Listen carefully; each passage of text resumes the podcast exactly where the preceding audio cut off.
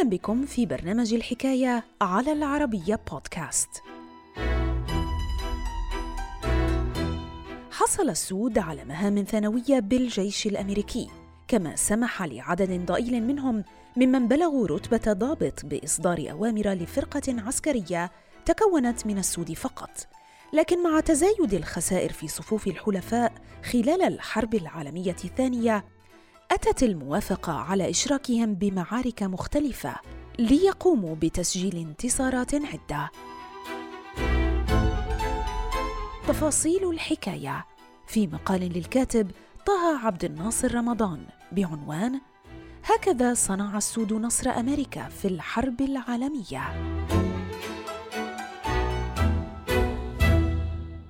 الحكاية. خلال شهر أيلول سبتمبر عام 1940 مررت الولايات المتحدة الأمريكية قبل 15 شهرا من دخولها الحرب العالمية الثانية قانون التدريب الانتقائي والخدمة العسكرية الذي طالب في البداية كل الذين تراوحت أعمارهم بين الحادية والعشرين وست والثلاثين سنة بالتسجيل بمراكز التجنيد. وتزامنا مع تمرير هذا القانون ضغط العديد من قادة برامج الحقوق المدنية والمساواة على الرئيس الأمريكي فرانكلين روزفلت لمنح السود الأمريكيين حق التسجيل للالتحاق بالخدمة العسكرية. إلى ذلك شارك السود منذ فترة حرب الاستقلال بجميع النزاعات العسكرية التي خاضتها الولايات المتحدة الأمريكية، وتعرضوا طيلة تلك الفترة لشتى أنواع التمييز مقارنة بزملائهم البيض فحرموا من الترقيات العسكرية وأجبروا على القتال بفرق خاصة بهم كما تم أحيانا تقليص دورهم على ساحات المعارك فمنحوا دورا ثانويا مقارنة ببقية زملائهم. وأثناء فترة الرئيس فرانكلين روزفلت اتجه وزير الحرب هنري ستيمسون للحفاظ على هذه العادات رافضا إحداث أي تغييرات تذكر. وعلى الرغم من رغبة العديد منهم في القتال بالحرب العالمية الثانية عانى السود من التمييز حيث انتقلت قوانين جيم كرو العنصرية نحو الجيش فخصصت مراكز تدريب خاصة بالسود وجدت نسبة هامة منها بالجنوب. وبهذه المعسكرات تعرض المتطوعون السود لشتى أنواع المضايقات سواء من قبل المسؤولين والمدربين البيض أو السكان المحليين للمنطقة. وعن ظروف حياتهم أثناء التدريب تحدث العديد من السود عن معاملتهم كالعبيد والحيوانات مؤكدين على نعتهم بألفاظ عنصرية. وبسبب عدم اعتبارهم أكفاء للمشاركة بالمعارك من قبل المسؤولين العسكريين البيض حصل السود على مهام ثانوية بالجيش الأمريكي.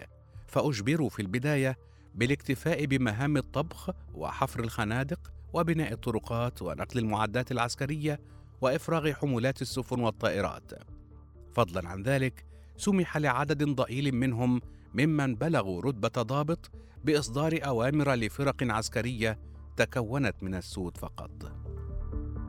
من جهة ثانية انتقد كثير من الناشطين بمجال الحقوق المدنية المعاملة التي تعرض لها هؤلاء الأمريكيون ذو الأصول الأفريقية فقدموا مفارقة ساخرة تحدثوا من خلالها عن وجود أكثر من مليون رجل أسود بالجيش الأمريكي تطوعوا لنصرة الديمقراطية بأوروبا على الرغم من معاملتهم كمواطنين درجة ثانية بوطنهم.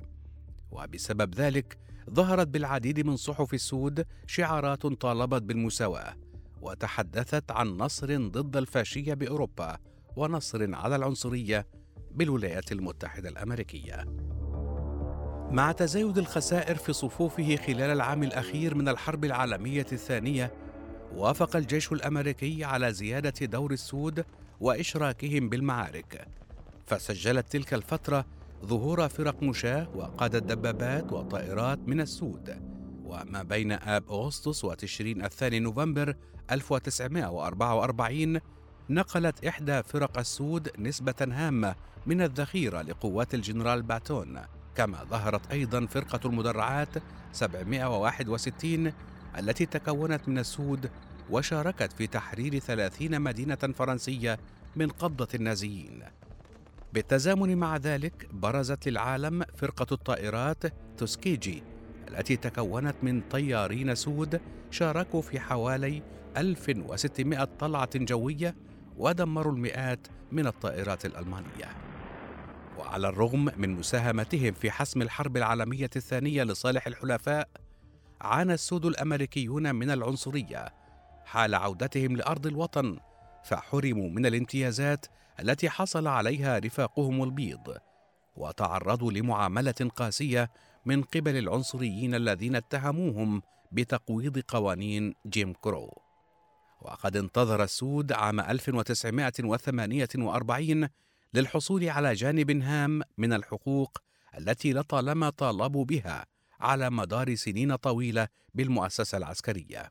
فخلال ذلك العام قدم الرئيس الأمريكي هاري ترومان الأمر التنفيذي رقم 9981 الذي أمر بوضع حد للتمييز على حسب العرق واللون والدين بالجيش.